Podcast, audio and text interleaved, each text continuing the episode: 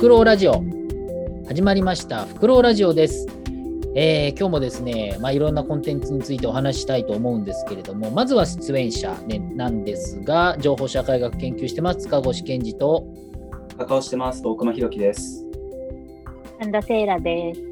はいどうぞよろしくお願いします、えー今日はですねまあいろいろなこうコンテンツをぐーっと深掘りしているこのフクロウラジオなんですがちょっと今回は趣向を変えてですね、まあ、各自が最近読んだ本ですね最近、まあ、読んだ見たコンテンツをちょっと一人一人おすすめするみたいな形でちょっとねあの変わり種でこういうこともやってみようかなというふうに思ったので今回はちょっとおすすめコンテンツみたいな感じにしようかなというふうに思っております。まあね、緊急事態宣言もまた延長になったということで、まあ、あのとにかく、ね、ここ1、2年家にいることが多いと思いますけれども、いろんなコンテンツに触れることができるかなというふうに思っておりますが、えーどうしましょう？早速私の方からじゃあ先にやってもいいですかね？どうぞどうぞお願いします。はい。では、今日はちょっと最初に私の方から触れたいと思います。えー私、塚越健二が最近読んだ作品は、三浦健太郎先生のベルセルクです。はい。その紹介の仕方。じゃじゃんって感じです。なかなかね、なかなか音声編集なかなかできなくて、後ろに BGM を、えー大熊くんが入れてくれるので精一杯なんですが、心の中でじゃじゃんって感じになってますが、まあ、ちょっとね、あの最近、あの三浦先生お亡くなりになったということもあって、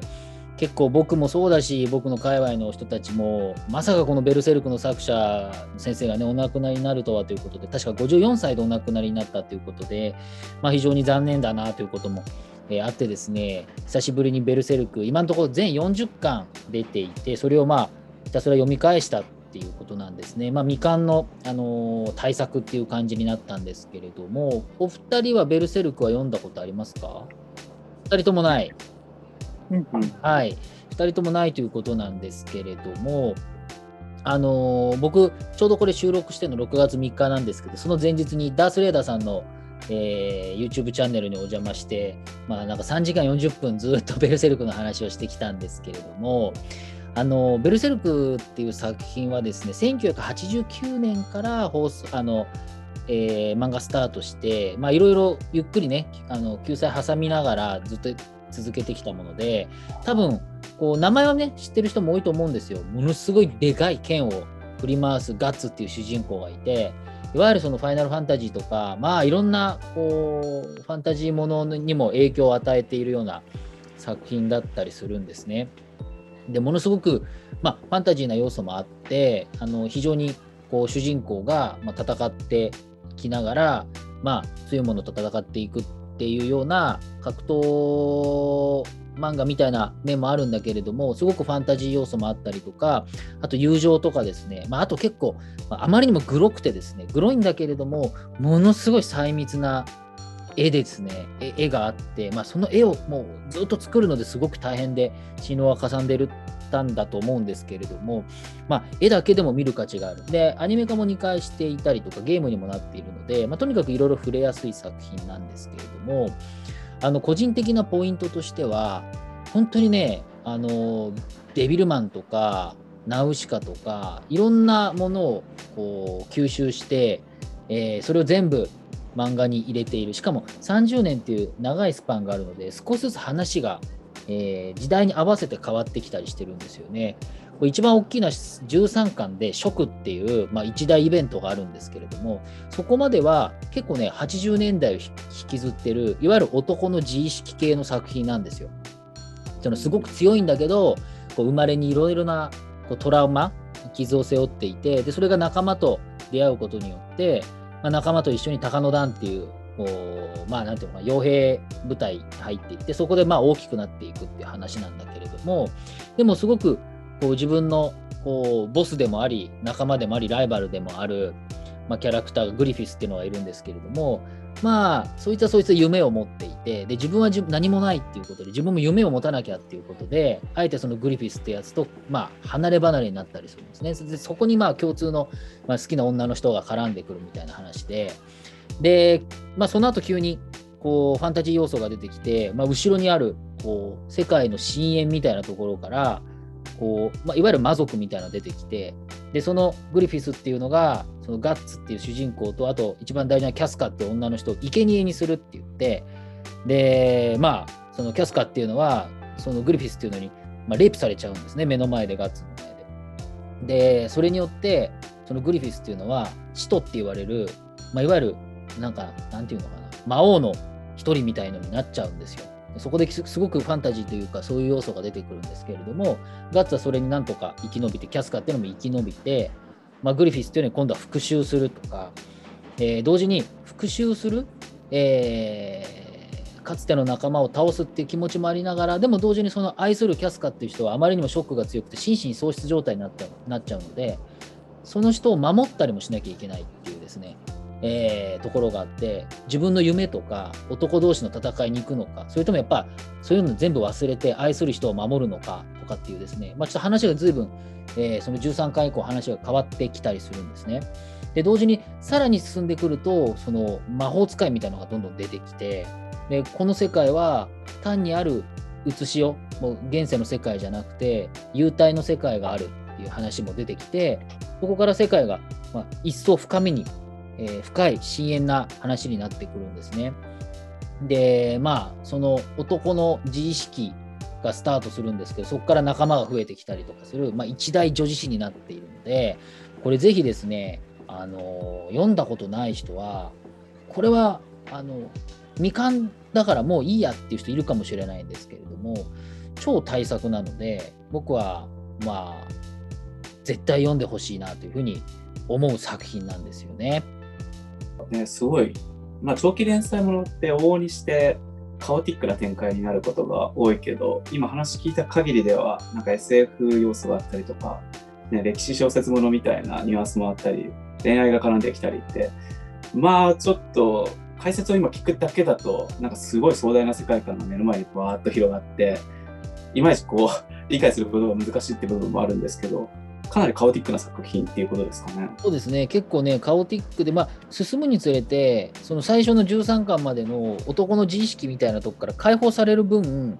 その仲間も増えるんで、自分の心の置きどころはどこに行けばいいのか、まさにその敵を倒す、かつての仲間を倒すっていうことと、自分の愛する女を、そう復讐はやめてとにかく向き合わなきゃいけない。でもそれ向き合えないみたいなところがあって、主人公ずっと逡巡してるんですよね。強いんだけどずっと逡巡していて、あの進撃の巨人のエルミンみたいな部分もあるんだけれども、でも、あの敵の方のグリフィスっていうのは悪魔になってまでものすごい自分の国を作って、まあ、そこはですね本当にリベラルなというか多様性のあるこう悪魔も人間も一緒の世界が出来上がってるんですけれどもなんかいびつな感じがするんですよね。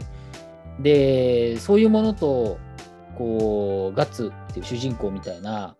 こうかなりこれはこれでいびつな人間たちがなんとか群れになって、えー、まあ疑似家族みたいなのを作っていくんだけれどもそこと、まあ、どういうふうにこれを交わっていくのかなっていうところでちょっと作品としては終わってしまっているんですけれどもあの名言も多いですしね。あのとにかく議論のしがいがある作品ではあるので、まあ、本当にそれこそダースさんのところで3時間40分ずっと話してもまだ足りないぐらい作品になってるので、あと、とにかく絵がとても本当にさっきも言いましたけど、綺麗なので、まあ、残酷なんですよ。めちゃくちゃ人死ぬんですけれども、残酷なのに美しいと。臓物だらけのこうなんかモンスターの臓物だらけになってその臓物の中から使徒っていうのが現れてきてどうもとか言ってそこから受肉するっていうシーンがあってですねあまりにも残酷なんですけれどもなんか妙にそれが綺麗なんですよねでそれはまあ三浦先生がものすごくあの魂を削って書いているのであのすごくそういう魂が揺さぶられるようなところがたくさんあるというのも、まあ、私おすすめかなと思いますね。あのまあ家にいることも多いと思うので全巻バーッとなんかで、ね、手に入れて一気に読むのを僕なんかはあれかなあのおすすめするというところですかね。ぜひ2人も読んでもらいたいですね。ちょっと長いですけれども。塚越さんはこの作品でなんか特に心を動かされてるキャラクターとかなんだろうなんかこう自分が投影されてるとか逆に自分が憧れるみたいな生き方をしてる人物がいたりするの？うんまあ特段絶対こいつってことはないですけどやっぱりねそのガッツっていうのは結構分かりやすい部分もあってなんかそそのガッツってのは夢が特になかったんですよ。めっちゃ強いんだけどですごい PTSD みたいな症状もあるんだけど強くてでも夢がなくてその夢を与えてくれた親友はいるんだけどその親友のグリフィスっていうのは自分は夢があるからその対等なやつとはあの仲間としてやれるって言うんですよね。でも同時に自分は夢を追うからあの仲間は仲間でそいつはそいつで別の夢を持っててほしいみたいなことを言ってそのすごく自意識が揺さぶられちゃうんですよね。なんかそこなんかこう前半のすごくハイライトになっていてそこはなんかあのちょっと時代設定としては古いですけれども今見てもこう自意識的なゲームとしては非常に面白い。で他方で後半になってくると、まあ、とにかく簡単には要約できない作品になってるんですけれども、まあ、昨日ダース・レーダーさんなんかがおっしゃっていたのはその敵方のこうグリフィスっていうのはこうすごくこう自分の国を作っていくんですけれどもなんかねすごくね閉じられた多様性は確保されてるっていうんだけどなんか欺瞞に満ちているなんか偽物の多様性みたいな偽物のこうリベラルな感じっていう国を、まあ、作っちゃってるんですよね。でもそこはすごく綺麗な世界になっていてこんな綺麗で生と死がこう一緒になってるような世界になってるんですけれども、まあ、それでいいんだろうかっていうことをずっとこう投げかける作品になっていて「ベルセルク」っていう作品が。えーそのねこう、まあ、グリフィスっていう敵とガッツが見ているもので仲間が見ているものっていうのがこうね交わったり交わんなかったりするっていう交差がずっとあるんですよ。でこれは特に後半でそのマジカルな世界が出てくるので生と死っていうのが割とこう死んだら終わりっていうだけでもないんですよねちょっとつながってる部分があるのでそれなんかは割と世界のありようそのものを壮大に見せるっていうところがあって結構ねあ読んでいてめまいがするシーンとかっていうのは結構あるのでだからこのラジオで選んでるんですけれどもぜひねちょっと読んでいただいてまたどっかで、時間があったらこのラジオでもたくさん触れたいかななんていうふうには思っていますという感じなんですね。ぜひこれも三浦三浦健太郎さんがその亡くなった原因っていうのは直接の原因っていうのは分かってはいるんですか？やっぱりそのやはり尋常じゃない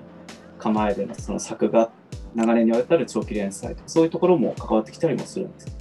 そうですね。なんかねあの急性大動脈解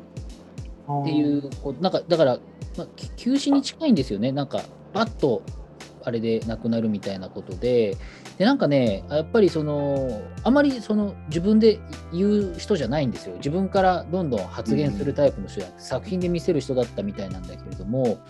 あの救済は続いているっていうんだけれどもすごくねあのずっとお仕事をしていたみたいでとにかくなんか調べたりするのも多分すごく調べたりしていたみたいででそんなにたくさんなんていうのあのアシスタントもあんまりつけなかったみたいで大体自分でやったりするから救済続いてるって言われてるんだけど別になんていうのサボってたわけじゃないんで多分相当魂を込めてずっとやっていたからこそっていうことなんだと思うんですね。ね、あの話聞いててもやっぱり三浦さん自身の実存的な結構問題設定が世界観にも多分反映間違いなく反映されてるものすごいねしてるんですよ。あのね家族のことがものすごいずっと出てるんです。いろんなキャラクターがいるんですけど絶対家族に何ありなんですよ。でそういううんシーンも必ず出てくるので親とのこととかあのそういうのがまあ読んでいて最近だとそこまで多くないんですよね。最近の作品になればなるほどそういう家族のうんぬんかんぬんっていうのってちょっと減ってきてるというかあんまり重くないと思うんですよ人気作品とかになっても。でもやっぱりちょっと時代もともと89年スタートっていうのもあってやっぱりねなんて言えばいいのかなこの社会の移り変わりっていうのを30年っていうスパンをなんか見せてくれるような作品になっていてだから僕は前半の本当ね80年代なんかね北斗の拳とかをね引きずってるような感じなんですよ最初の設定は。うん。話も。だから親子とか血とかの話も出てくるし。血はそんな出てこないからでも家族の話とかトラウマの話はずっと出るのに。それをいかにどう解消するかっていうですね。ぱね、長い作品、こう、スパッと5年ぐらいで終わるのも、もちろん素晴らしい作品ある鬼滅みたいな名作もあるけど、あの長く続けば続くほど、あの内容が少しずつ、もうなんていうのかな、設定そのものも少しずつ変わっていくっていうところに、結構、味噌、肝があって、まあだからこそ、やっぱ時代に合わせて作品を変えなきゃいけないわけですよね。うんだからこそそこは大変だったんだなと思って、やっぱりそれはなんか作者のこう魂を感じるような作品かなと個人的には思ってますね。必ず読んでみようと思いましたね。そうなん読みたくなった。ちょっとね、あの なんていうのかな、あの細かく説明してもね、多分ああまりにも長い作品なので、いつもみたいな簡単なうんうん説明ができないんですよ。言う言うとね、ちょっとめちゃめちゃ長くなって、なんか事実で、あの、バーって言ってもしょうがないので、読みたい気持ちになってくれたら一番いいかなというふうに思いますね。いやでもねそういう物語がどんどんカオスになればなるほどやっぱりなんか技巧的なというかその作画にかけるうんその危機迫るその感じその度合いっていうものが高くなってくるっていうのはね結構このラジオで扱ってきているバガボンド井上武彦先生のバガボンドとかもそうだし物語がカオスになればなるほど映像的絵的なそういう美しさっていうのが比例して上がっていくっていう意味では、まあ、庵野秀明氏とかもそうだし実はあのねここのラジオとかで前々回ぐらいに話してたホムンクルスの作者とかもそうなんですよね。多分作者自身が自分で自分の実存的な問題設定にこう向かい合っていく過程でストーリーっていうのがこう広がりすぎちゃって自分では回収できないんだけどやっぱりそれと比例するようにというか反比例するように作画の迫力っていうのがどんどんどんどん増してくるっていうかうん。そのやっぱりベルセルクの今ちょっと画像見てもてか俺が知ってるその作品の風合い見てもやっぱりちょっと異様異常なある種レッドゾーンで仕事してないと出てこないようなタイプの作画の迫力だったりするから絵のねそれがどういうストーリーの変遷とともにね、まあ、変わってってるのかっていうのは本当興味深いですね。絵の作り込みは本当にすごくてもまあこう言っておけば異常なまでに、えーうん込んでるので多分だから絵を見るだけでもすごい金払う価値があるような作品になっていてで1回だけあのたまにそういうあの対談みたいのがあってあのドクター・マシリとあられちゃんの元には鳥島さんっていうあの有名な編集者今はどっかの、えっと、白水社かな？の社長になってるのかな？その当時は。2016年にナタリーで対談してるんだけれどもその13巻の一番大きい「ショク」っていうその自分を生贄にして親友のグリフィスが悪魔になるって話があるんだけど、まあ、そこが一番すごくてなんかそこにね多分バーッと自分のそれまでの13巻で自分のやりたいもの全部入れた感じはあるんですよ。でその後でもこう生き残っていてその後じゃあ自分の一回出し切った後にじゃあどうしようっていうので多分苦悩しながらずっといろんな要素を勉強しながら続けていったっていう風にもなっていてこれはねいや人の仕事ってすげえなって思うんですよね。出し尽くした後もなんかねどうすべきだったんだろうと思いながら多分いろんなことを考えながら作者は作っていたと思いますけれどもね。まあそんな感じなのでぜひベルセルクはまあ皆さんも名前はね聞いたことあると思うんでぜひぜひ一回読んじゃうともう言いたくてしょうがないってことがたくさん出てくるので、え聞いてほしいとあ見て読んでもらいたいかなというふうに思っております。はいということで、まあ、まず僕の選んだのはベルセルクでした。えー次あの神田さんもぜひおすすめを教えていただきたいですね。どうでしょう？はい。じゃあ次は私のおすすめ。えっと、これは、あの、全然最近読んだとかではないんですけれど、多分私最初に読んだのは7年か8年ぐらい前で、そこからずっと好きな作品で、えっと、私の本は、石井桃子さん作者ののんちゃん雲に乗るっていう児童小説です。お一気にまたベルセルクから あの一気に変わって打って変わあってのーめちゃくちゃ平和な感じになります。児童文学 内容はすごい平和。児童文学。でえっと、作者の石井桃子さんが、あの、多分名前を初めて聞く人でも、この人が書いてる本は絶対に知ってる、知らない人はいないと思うんだけれど、まあ、一番有名なのは、熊野プーさんとか、あと、ブルーナのうさこちゃんって、今ミッフィーって呼ばれてるけど、ミッフィーのシリーズとかの、えっと、翻訳、日本での翻訳、あとピーター・ラビットの翻訳もしてる人だし、まあ、あと他にも結構児童文学で有名な楽しい川辺とか、うん。もうああとは絵本ももう数知れずあの文章を書いてる人で多分小さい頃に本を読んでたっていう人がほとんどじゃないかなって思うぐらい有名な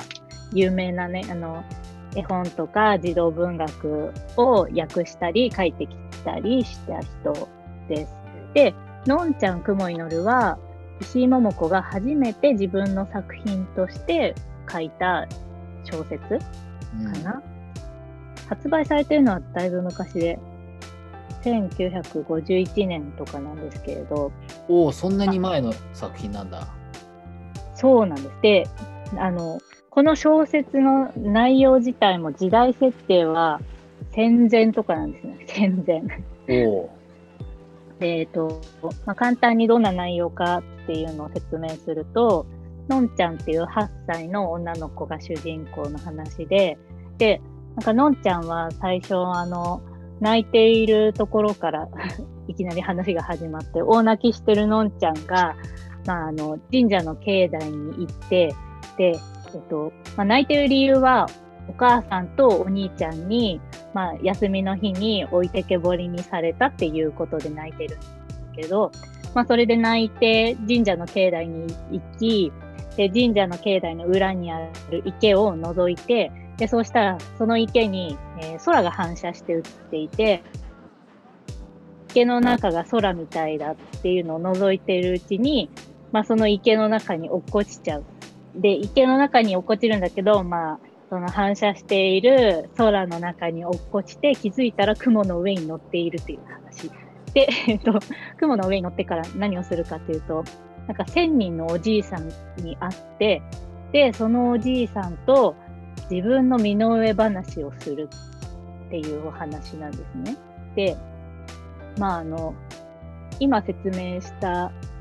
のが本当 全部なんですけど、その、だからメインは、この本のメインは、のんちゃんが自分の家族の話をするっていうのがメインの話で、お不思議のミニマリスみたいなものとはちょっと違うんだね。旅をするっていう感じともちょっと違う。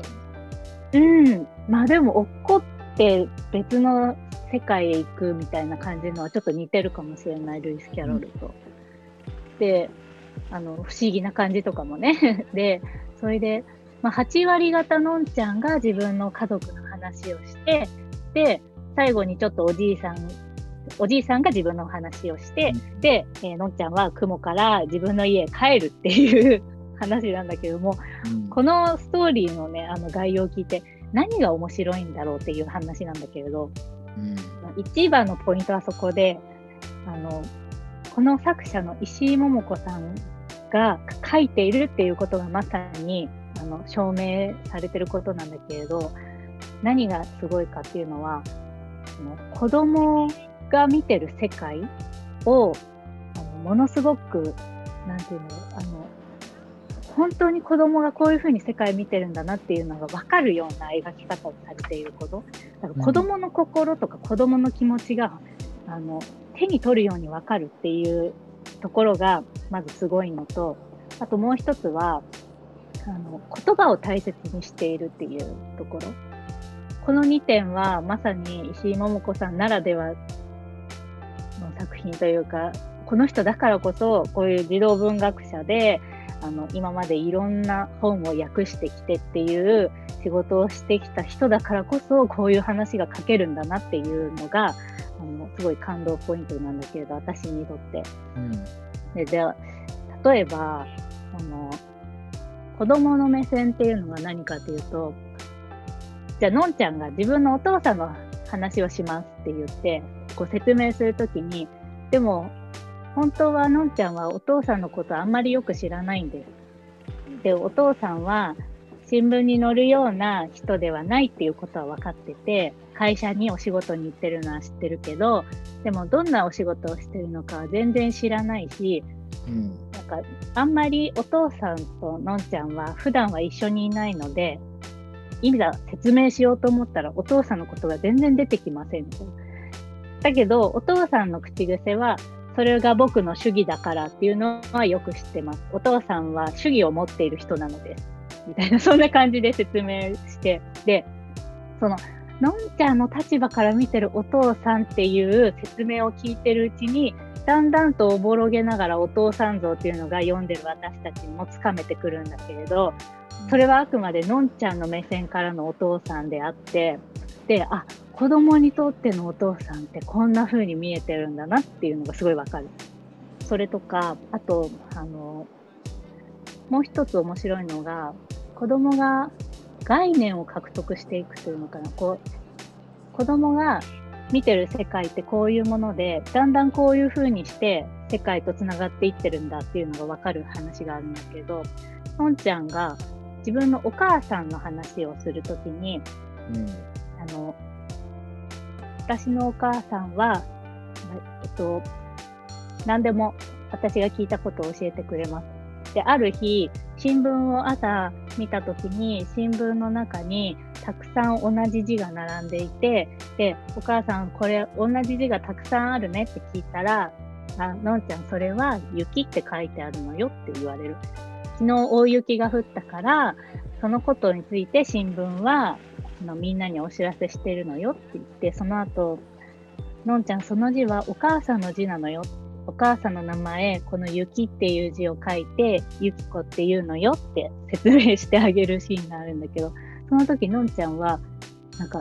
えー、ってちょっと衝撃を受けてて、のんちゃんのお母さんは、のんちゃんのお母さんだと思っていたのに、ゆきこさんっていう名前があったんです。信じられませんみたいな。で、今までのんちゃんはお母さんはお母さんでしかないと思っていたのに、田代由紀子さんっていう名前の別の人だったのです。っていうので、なんか、のんちゃんがちょっとそれで衝撃を受けるみたいなエピソードがあって、うん、で、その時に、ああ、確かに子供って、あの、本当こう何もわからない状態というか、まあ、お母さんもね、お母さんでしかないと思ってた状態から、自分とは違う一人のユキコっていう名前を持った人格 がある別の存在なんだっていうその新しい概念とか新しいあの自分以外の世界のこう摂理みたいなのをこう獲得していくっていうような描写があってそういうなんか一つ一つの一つ一つの本当に何でもないなんてことないエピソードの積み重ねなんだけれどそれを読んでいくうちに子供が見えている世界を自分も体感するとかあと何かあの知らないことを獲得していく時のこうなんか未知の世界から基地の世界に移り変わる時のなんかパラダイムシフトするような感覚とかそういうのをものすごく丁寧に描いてる。だからなんか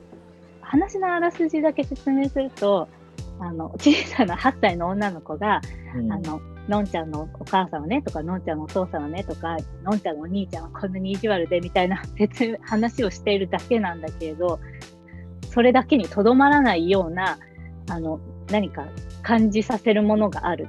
っていう。これはあれなの？えっ、ー、と一応子供向け子供が読むものっていう位置づけなの？この作品は。いやこれはあの小学生とかも全然読めるような簡単な本だし、えっと、多分子供に読めるように書いてるけど、これ何？神田さん、娘ちゃんにはこれ読ましたりとかしてるの、ま、いやいや、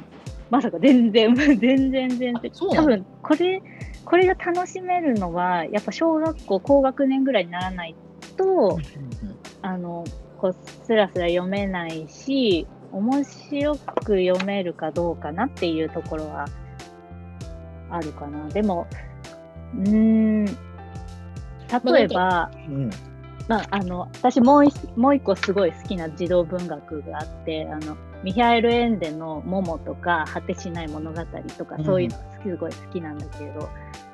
あれに近いような感じな気はする。モモとか果てしない物語も子供も読めるんだけどまあ、結構分量長いし、大人、大人が読んだ時にうんこう社会的、まあふまあ、あれももなんかはね時間泥棒だからまああの社会的な風刺がよく効いているっていうのがあるから、うんうんうん。それ今聞いてる限りだと僕読んだことないんだけどその大人が読んでハッとさせられるような子供の世界観っていうものを大人が勝手に子供をまあ幼い存在だとして理解してるんだけど子供は子供なりの全然世界観が違っていてつまり同じ空間を生きてるのに全く違う世界観でものを見ていてしかもその世界そのものを単なる未熟なものっていう感じには見れないっていうことですよね。まあまあ大人っぽく図式的に言ってしまうとだけど。うんうんうん。うん、奥間くん何？でその概念の獲得の話、すごい。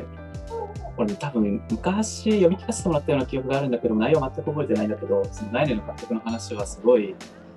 あ、そうなんだよなってすごい神田さんの説明聞きながら納得するところもあって、結構ね、俺の一番古い記憶のうちの一つなんだけど、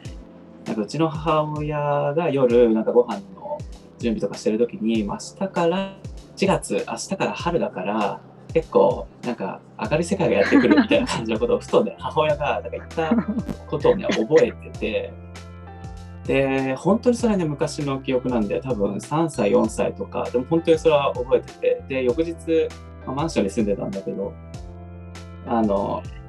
ベランダから見た朝の、まあ、景色っていうのが本当に3月の景色とは全く違って見えたのね。色も違ったしまあ、光の度合いとかも全然違うように感じれたしそれ今でも鮮明に覚えてる。それが確かな記憶なのかどうかっていうのはちょっと置いといたとしてもそれぐらい子供のなんていうのかなフレームってやっぱ柔らかいんだよね。で多分それがその本を読むことによって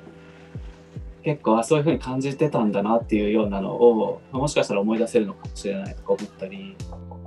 あと結構なんか聞いてるとね宮崎駿の「隣のトトロ」とかに近いような構成なのかなっていうふうにもなんか思ったその裏の世界と表の世界みたいなのがあって子供の時だけ見えてる世界メイだけに見えてるトトロにメイの生きてる世界のことを話してでそのトトロがメイが生きてる現実の世界に影響を及ぼしてみたいな結構どこまでが想像でどこまでが現実かみたいなのが割と曖昧な作りをしているよねトトロもそうだし、うんうんうん。崖の上のポニョもそうだし、あれうん結局何かって言ったらやっぱり子供の結局想像力の話なんだよ。で一番大事なのは多分想像力が全てだみたいなメッセージが込められてるっていうふうにも思う。でちょちょっとだけ話し続けるとさ俺最近最近でもないなちょっと前なんだけど BS でやってたスペインのねロシアの聖母祭だなフラメンコ巡礼みたいなのことの特集みたいなのがやってて、そのスペインロシアの聖母祭っていうのは、まあ、宗教的な祝祭なんだけど年に1回のそこではねなんかある日の夕方から、まあ、翌日の昼までお祭りが、まあ、もうカーニバルみたいな感じで続く。でその中で、まあ、あのマリア様を、まあ、みんなで、まあ、マリア様のこう聖母像みたいなものがあるんだけどそれを街の端から端までこう移動させながらみんなで祝祭的な感覚を味わって踊り歌いで自分の子供をそのマリア様のその聖母像にこう触れさせたりとかっていうような完全にこう非日常的な祝祭があるんだけどそのドキュメンタリーの中で一番感動した部分がその祭りが、まあ、ほとんどもう丸一日続いて徹夜してみんなもう完全に変性意識状態なわけでその中である、まあ、おじいさんが亡くなった妻に会ったっていうふうに確かに亡くなった妻に会ったあったんだっていうふうに泣きながら話しててその祭りの終わった時に。でそういう時に人間の想像力って何なんだろうとかっていうふうに思うわけ。で現実に実際にこう会ってても会っているっていうその実感ってさ別に強くない時だってあるわけであって心が通じてるっていうふうに必ずしも思えない時の方が多いかもしれないし。だとしたら仮に想像の世界だったとしてもあれぐらい泣くほどそしてもうね言葉に本当迫力っていうか力がみなぎってて妻に会ったんだっていうふうにただそれだけを言うんだけど。それだけ強くこう頭にこう刻み込まれたものっていうのは別に現実で人と会ってることのその強度と何ら変わりはないっていうかむしろその想像の世界の強度の方が上だったりとかだから子供の時の世界っていうのは多分そういう感じなんだよな。想像性のその強度によって世界が構成されていくっていうかさまあ、そんなことを思い出したりもしつつでその想像力の方を何て言うのかな基盤にして物語を組み立ててってるのが、まあ、そういうのんちゃん雲に乗るだったりとか、まあ、桃とかもそうで、うん、あの結構児童文学は今言ったみたいなその大人の視点とは全く違うものって描かれていることの強さはすごくあって僕はあの小工場結構好きなんですよ。あの小工場セーラでおなじみの小工場ですね。うん、あれなんかも、まあ要するに金持ちだったセーラがこう、まあ、お父さんが亡くなってしまっていきなり貧乏になってで召使いみたいになるんだけれども常に想像力持ってるんですよね。で大好きだった人形を持って人形に話しかけたりとかして想像力持って見えてる世界が大人からしてもこんなに厳しい状況なのになんでこの人こんなに笑顔なんだろうかとかっていうシーンがあってでそれがこう仲間を増やしていくんだけれどもあの子供が見てる世界観まああれはまあ100年ぐらい前の作100年ちょっと前の作品なのでまあどっちかというと大人が見た子供をちょっと美化してる部分はもちろんあるんだけれども児童文学の良さはやっぱりその辺にありますね。やっぱ圧倒的に見てる世界観の違うもの、まあ、子供にしか見えないものさなんだけど、まあ、それこそトトロのねあのあれが見えるみたいな話だけれども、まあ、そういった力は結構あるかなと思うんですよね。うん、今のも神田さんの話聞いてたから本当に読みたくなった。多分もう覚えてる部分もところどころあるんだけどどんどん忘れちゃってるからな。そうだね。名前ぐらいは僕も知ってるけれどもああのね今のね話の流れでね、あの、ちょっと一個思い出したのが、思い出したっていうかつながるのが、そうあの想像力っていうキーワードなんだけれど、あのこれ、のんちゃん、雲に乗って、その後家に帰ってくるっていう流れなんだけど、実はまあ池に落ちてたんだよね。で、それで、あの物語の最後の方では、池に落ちてたのんちゃんが助けられるっていう展開になるんだけど、その時、要は、あの、私たちも、あれ？これは、あの、のんちゃんが池に落ちてる間に見た夢なのかなみたいな風に、一瞬、あの、錯覚するわけで。銀河鉄道の夜だ。のんちゃん自身はね、あの絶対に雲に乗ったっていうのはもう確信してるんだけれどこう目が覚めた後、まあ自分は池から助け出されてもうなんかあのこうベッドに寝てたみたいな感じででそこで、のんちゃんはこんな経験をね、したんだよ、雲に乗ったんだよって言っても、まあみんなそれはやっぱり夢だ、あののんちゃんがね あの気を失ってる間に見てた夢だって思って信じてもらえないっていう展開になってきて、で、のんちゃん自身もだんだん忘れていくんだよね。この自分が雲に乗ったことを。で、こういう、なんかこの、なんかエピローグみたいなのが最後の10ページで急にこうそれまでの流れと毛色が変わって怒涛のようにもう10ページでなんか急にどんでん返しみたいなのが起きてであのずっとねあの物語の語り部みたいな立場だった人の結構意外な正体も分かってえーみたいになるのが最後の10ページであの本当面白いのでそういったところもだから想像力っていうのもやっぱそれ関わってくるなっていうこうのんちゃん自身もだんだんだんだんその時の記憶が薄れてきてっていうなんかだんだん曖昧になっていくっていうようなそのちょっとした最後にあのこう別の展開があってそこもねあのすごい面白いというかこの小説のそこそこを知れぬ感が出てきたみたいな感じになるので最後まで読むと。トトロのさ、さつきとめいはさ、ああいう体験があったことを死ぬまで覚えてるのかね。なんかトトロって、なんだっけ、なんか子供の心忘れちゃったら見えないみたいな設定、裏設定があるんだよね。あのなんかそういうふうに言われたりしてるしね。うんうん、なんか宮崎駿がもうスタッフにそういうふうに指示してて、メメイもさつきも最初は見えてなかったけど、なんかちょっと子供心に戻った瞬間っていうのかな、なんかあの、ね、お母さんとか入院しちゃってて、少し寂しいって思った後でトトロが出て見えるようになるみたいな、なんかスタッフに指示を出してたみたいなまあ何かで読んだ気がする。魔女の宅急便もねやっぱ一時期ジジの声が聞こえなくなっちゃうっていうこととか、うんそういうのとかはまあ象徴まあ象徴的として分かりやすいようにやっぱり配置できるからっていうこともあると思うんだけれども、まあ、そういう点はありますよね。はい。ということで結構ねいろんなあの話をしていてあのベルセルクからね池のんちゃんとかなり振れ幅は広いんだけれどもどちらかというとまあこうなんていうのかな今とは違う、うん、今とはちょっと違うものっていうか日常とは全くかけ離れてるものに何が見えるかっていうのはまあそういうテーマが一つあるのかなと思っていて、まあ、きまあ話しているとなんだかんだ言ってその宮沢賢治的な世界観っていうのがなんか通底するのかななんていうことはちょっと思っていましてということで、えー前半はここまでにしてこの後まあちょっと大熊くんの、えーおすすめ作品を、えー来週の配信で、えー話そうかなというふうに思っています。ということで本日はここまでということです。フクロウラジオでした。来週もお楽しみに。